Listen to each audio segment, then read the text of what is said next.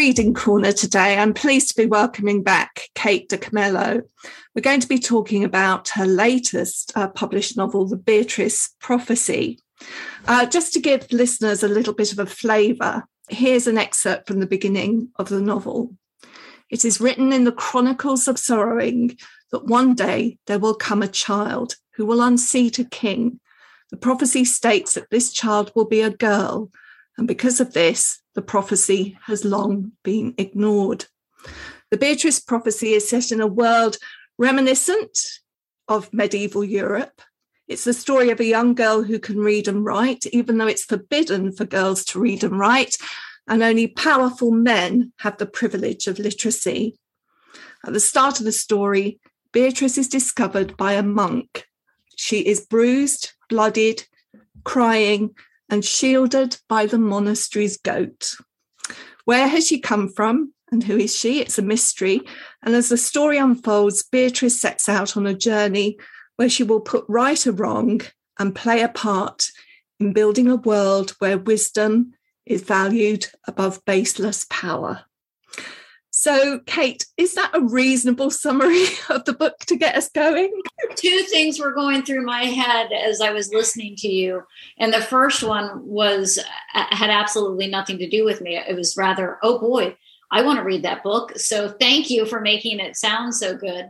And the second is, I love that you said it's a world reminiscent of medieval Europe. And so, because this is a fairy tale, mm-hmm. um, and it is not historical fiction. And um, you, the discerning reader, picked up on that. And then there was another thing that made me kind of want to cry in your introduction, which is wisdom over baseless power.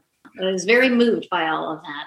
We'll come back to lots of those points. Fairy tale is one of the themes that I wanted to pick up, but I want to start with beginnings. And actually, the story doesn't start with Beatrice, it starts with Answelica, the goat. And the description is Answelica was a goat with teeth that were the mirror of her soul, large, sharp, and uncompromising. She's clearly one of my favorite characters in this story. And there's a lot to talk about when we think about her. I think I want to start with where she actually came from, if, if indeed you can remember.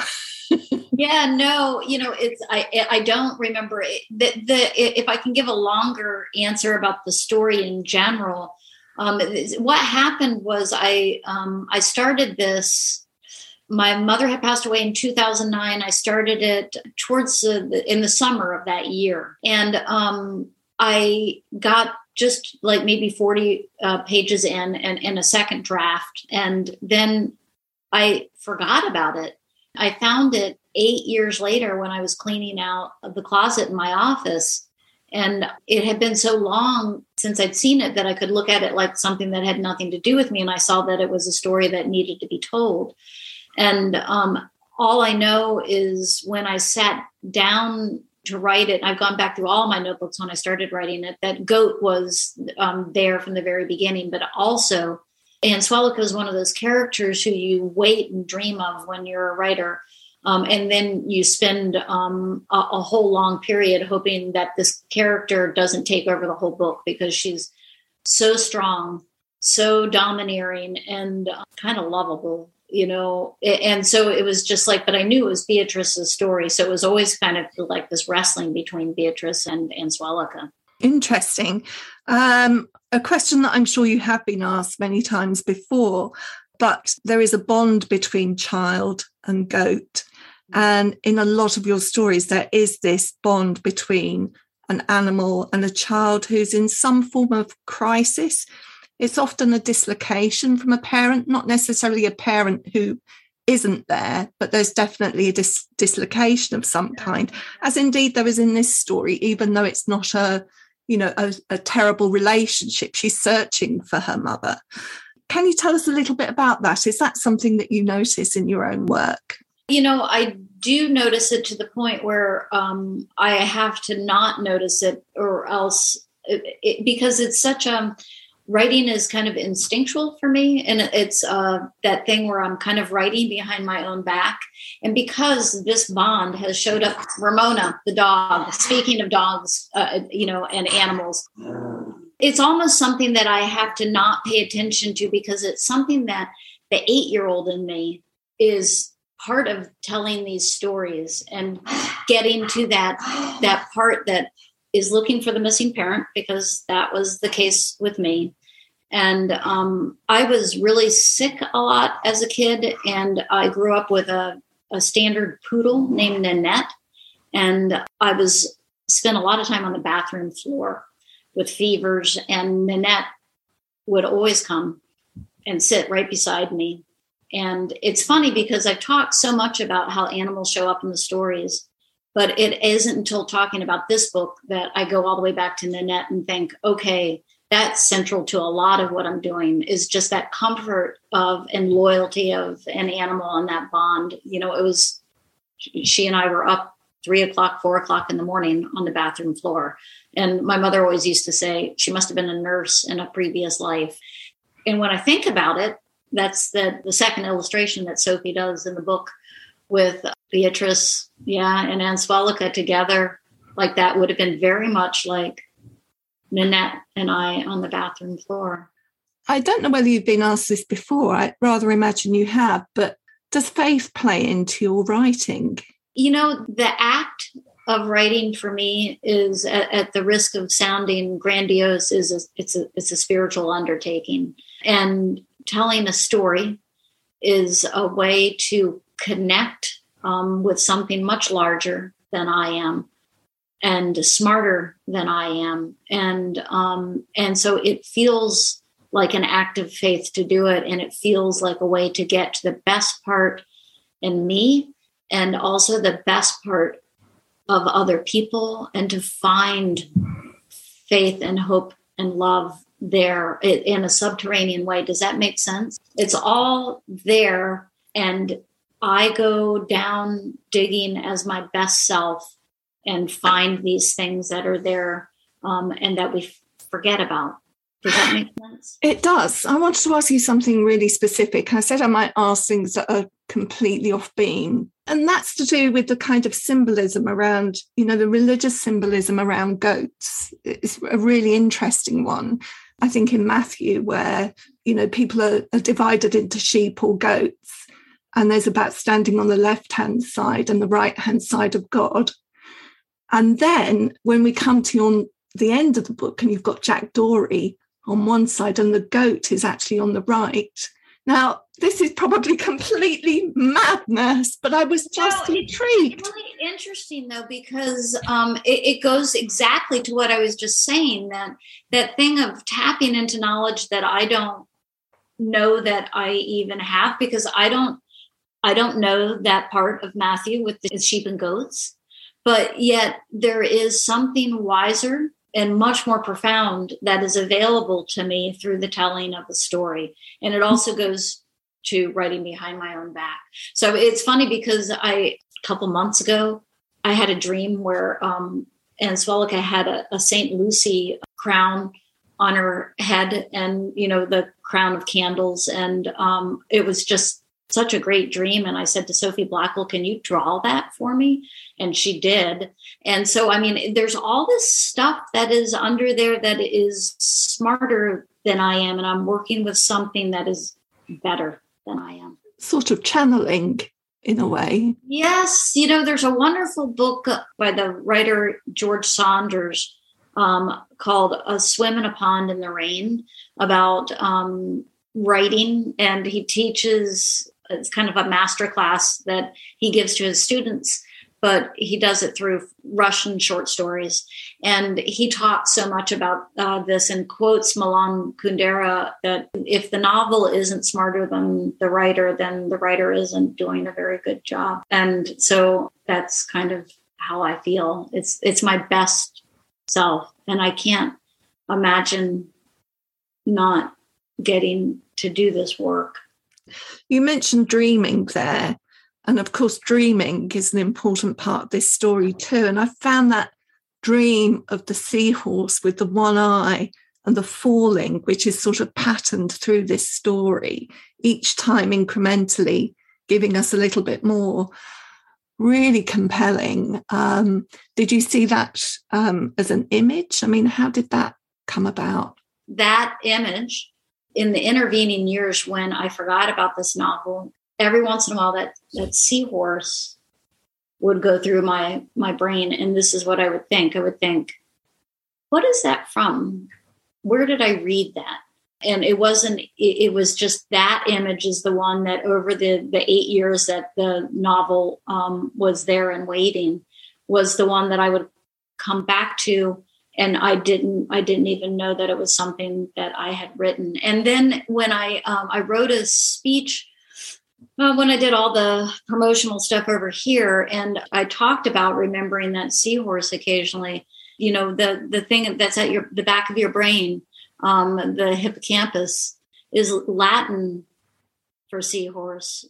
That's amazing, isn't it? It's actually I believe it's shaped like a seahorse. That's how it gets its name. Yeah, I just and it's so I feel like every book is a gift, but this one and Edward Tulane is just like it's like I realize they're a gift, and I feel like I say to my friends, I feel kind of like a furry-footed hobbit um, carrying a something really precious in a goblet that I I can't drop it, and that's what my job is is to try to not drop the story. So, thinking about some of the things that are contained within that precious story, then uh, Beatrice is urged by uh, the monk brother Edik when he finds who she is, this girl who can read and write but shouldn't be allowed to. He says it's very dangerous for you to be who you are.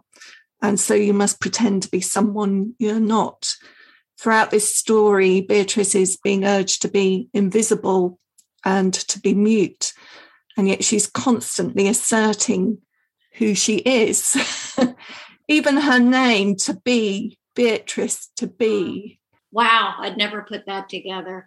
Right. And you know, and and just as you were saying that about how yes, she's told that, but yet she constantly asserts herself and um and she's got the goat at her side as a reminder to, to be herself. And so much of Answelica to me is like, I was aware of this, and I wonder if you read it this way. It's so much about the transforming power of love. You know, the, the monks didn't know how to get rid of her, they're terrified of her. And then she recognizes and loves Beatrice, and that's it. She is mm-hmm. in her best self, transformed by love. And other characters are seeking that love in this story too. I mean, Brother Edik, who we've uh, just mentioned, you know, he's had a loveless family. He's also seeking that. Yeah, absolutely, absolutely, and and is also transformed by love. I think I don't know if it's Brother Edik who thinks it or Beatrice about how just the fact that you know that whatever happens, there are people who will come for you no matter what is everything. Do you know? I mean, I, I, did mention in the beginning that it was reminiscent of a medieval setting in so many ways. Do you know where that aspect of the story came from, the medievalism? Is it because stories at that time were both spiritual, if you like, uh, the prophecies, but also they were informed very much by fairy tale, the writings of that period. You know, even the legends and of the saints and so on. There, there's a kind of crossover. Right. Yeah. It's. I, I know I'm going into fairy tale. I'm aware of that when I do it, but the uh, the rest seems to be subconscious, and but it does free up so many things, and it makes words and stories in uh, illuminated manuscripts just as magical as they truly are right? Um, because you clear away everything else and you can see them for what they are which is you know and this this story is uh, when i go back and i can look at it from a distance this is one of the things that i can see is that i was a kid who knew that i needed stories and um, i was lucky enough to get them from my mother but i was also desperate to learn how to read myself and i struggled when i got to school I didn't understand phonics. It made zero sense to me, and I was hysterical. I came home and said to my mother, I, I don't know what to do. I was weeping. And my mother was very pragmatic, said, For the love of Pete, calm down. And she said, You're smart. That was gift one. Gift two was, We'll figure out how your brain works and we'll work around it. That was gift two. And then gift three was every day after school, uh, a pile of flashcards with a word on them. And I just memorized the words. And that's how I learned how to read you know, and there's a moment where um, Beatrice is teaching Jack Dory how to read, and he feels like each letter was a door that led to a lighted room. And that's the way it felt to me when I was sitting there doing those flashcards with my mother. Amazing. Yeah. One way of reading the story could be that it's saying in part that the pen is mightier than the sword don't waste your time on revenge, Jack is told at one point in the story. And here, you know, literature and reading are a real threat to authoritarianism. It's very much about giving you an insight into the lives of others so that you can make your own judgments. Yes, yeah, and you know, it makes me cry to think about it. Um, and, and yes, uh, a way into understanding other people's hearts, which is what we know literature can do, right? It literally teaches us adults and children how to be empathetic, how to imagine your way into somebody else's heart.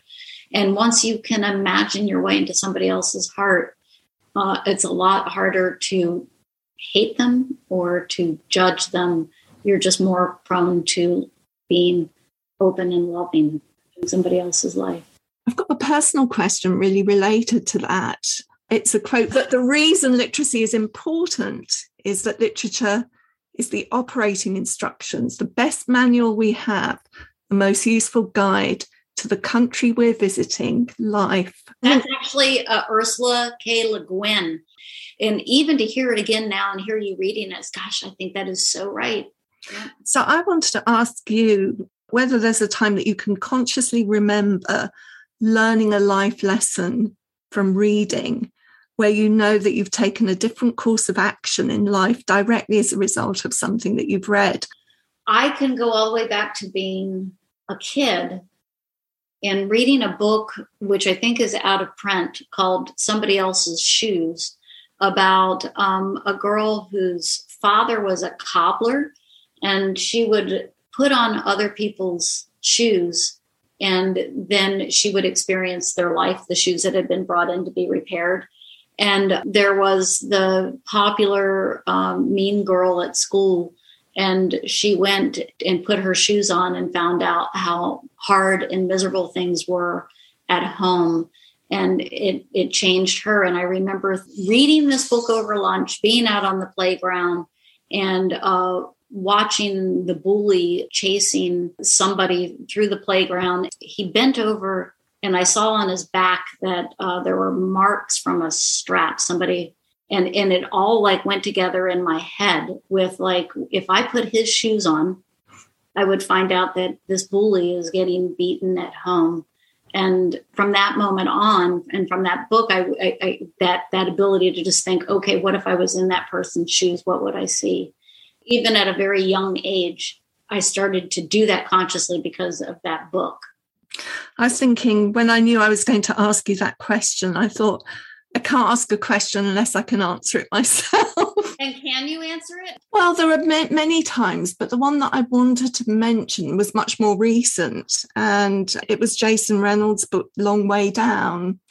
And I've always known, you know, the cognitive part of my brain has always known that life isn't fair and that some people have to survive in the circumstances in which they are and that sometimes makes them take different courses of action to the action that you might take yourself. But i think what reading that book did was make me feel it. Yeah god. And let's just spend a minute with jason reynolds um, and and talk about what a genius he is and talk about you know i always love acknowledgments in books okay i'm loving a book and then i'll flip to the end and look to see okay who helped and um, jason has in the end of look both ways um, the most beautiful acknowledgments he thanks everybody in the neighborhood that he grew up in And then he he thanks the reader. Mm-hmm. See, I can't do this without crying. And he says, I like you. That's what he says to the reader. I like you. I love you. Tell me, how are you going to change the world? To me, that is an that encapsulates every miraculous thing that can happen between writer and reader and and how it can shift our hearts and make us and empower us to change the world and in your own story there's a sort of meta storytelling going on. Where beatrice you know here we come into the real fairy tale element of it it's almost like um, a thousand and one Arabian Nights, Scheherazade. She's telling the king a story and he becomes absorbed by that story. He wants to know, tell me how it's going to end. yeah, yeah, and that you know, the Scheherazade, and uh, that you know, I, I have two things to say about that. That was in my conscious mind. I was aware that that was going on. It's like, oh, she is literally telling a story to save her life here. And the other thing was how uh, the stories within stories within stories is so appealing to me. And I had to stop myself because uh, within that story that Beatrice tells, there was a you know there's a seahorse and then the seahorse was going to tell a story i could see it going on forever it's just like one box after another opening up before me and it's like no we have to stay on course here and but it's just like it is so compelling to me again, it goes back to Jack Dory and the the lighted room. That's what stories feel like to me. And to walk from this lighted room into the next lighted room and into the next one. And each lighted room helps you understand yourself better and helps you understand the person standing next to you better. I have to ask you uh, about the naming of your characters because I know I know Jack Dory is a fish. Right. but, did he, but did he just come to you? He's also called St. Peter's fish. Oh, see, I did not know that. yeah. I knew that Jack or John Dory was a fish, but I could not. The names, you know, and I don't know if we've talked about this before, but that's the, like the only part of writing that is easy for me the names come and the and the names come and I make sure that I always have a notebook nearby for when they arrive. And then I'm loath to change them. So it's just like, okay, Jack Dory, John Dory. No, I cannot do it. It has to stay this way. That is right. But like, where does Answelica come from? I don't know. It's like, I have no idea. But I feel like they're they're words with springs in them. And if I push on them the right way, they'll lead into the lighted room. So much more that I want to talk about, but I do want to perhaps go back to um, the fact that this story is dedicated to your mother. What made this the story that was to be dedicated to your mother? You know, she's showed up in the acknowledgments before, but this is the first one that's dedicated to her. And it, it, wasn't as I was working that I was aware of it. It was it wasn't until after I was done that I thought, oh, this is probably so much of where this came from. And you know, I was aware when my mother was still alive of, of the gift that she gave me as far as libraries and books and buying me books and and paying attention to me as a reader. Um, but this thing of the the flashcards and the words and telling me that there was a way around and through that debt I wish that I had been able to articulate to her when she was alive. And I, I wasn't even aware of it until I had written this book and looked uh, at all of it and, and thought, okay, this is for my mother, who was extraordinary. Because it is also, in a way, a story about coming back to your mother. Beatrice finds her mother at the end of this story. Which is a beautiful point because I, I, you know, I get to find that gift that she gave me again. It's not that I ever forgot those flashcards, but it's that I never saw it and recognized it for what it was. Kate, it's a truly beautiful story. It's one that I'm going to be ter- returning to and reading many times, I think. So thank you. Oh no, I thank you, and um, what a wonderful, wonderful conversation, and I'm really grateful for it. In the Reading Corner is presented by Nikki Gamble and produced by Alison Hughes. If you have enjoyed this podcast, please do leave a review for us. To find out about other projects, including an audience with events and the Exploring Children's Literature Summer School, visit www.exploringchildren'sliterature.uk. Join us again soon in the Reading Corner on your favourite podcast platform.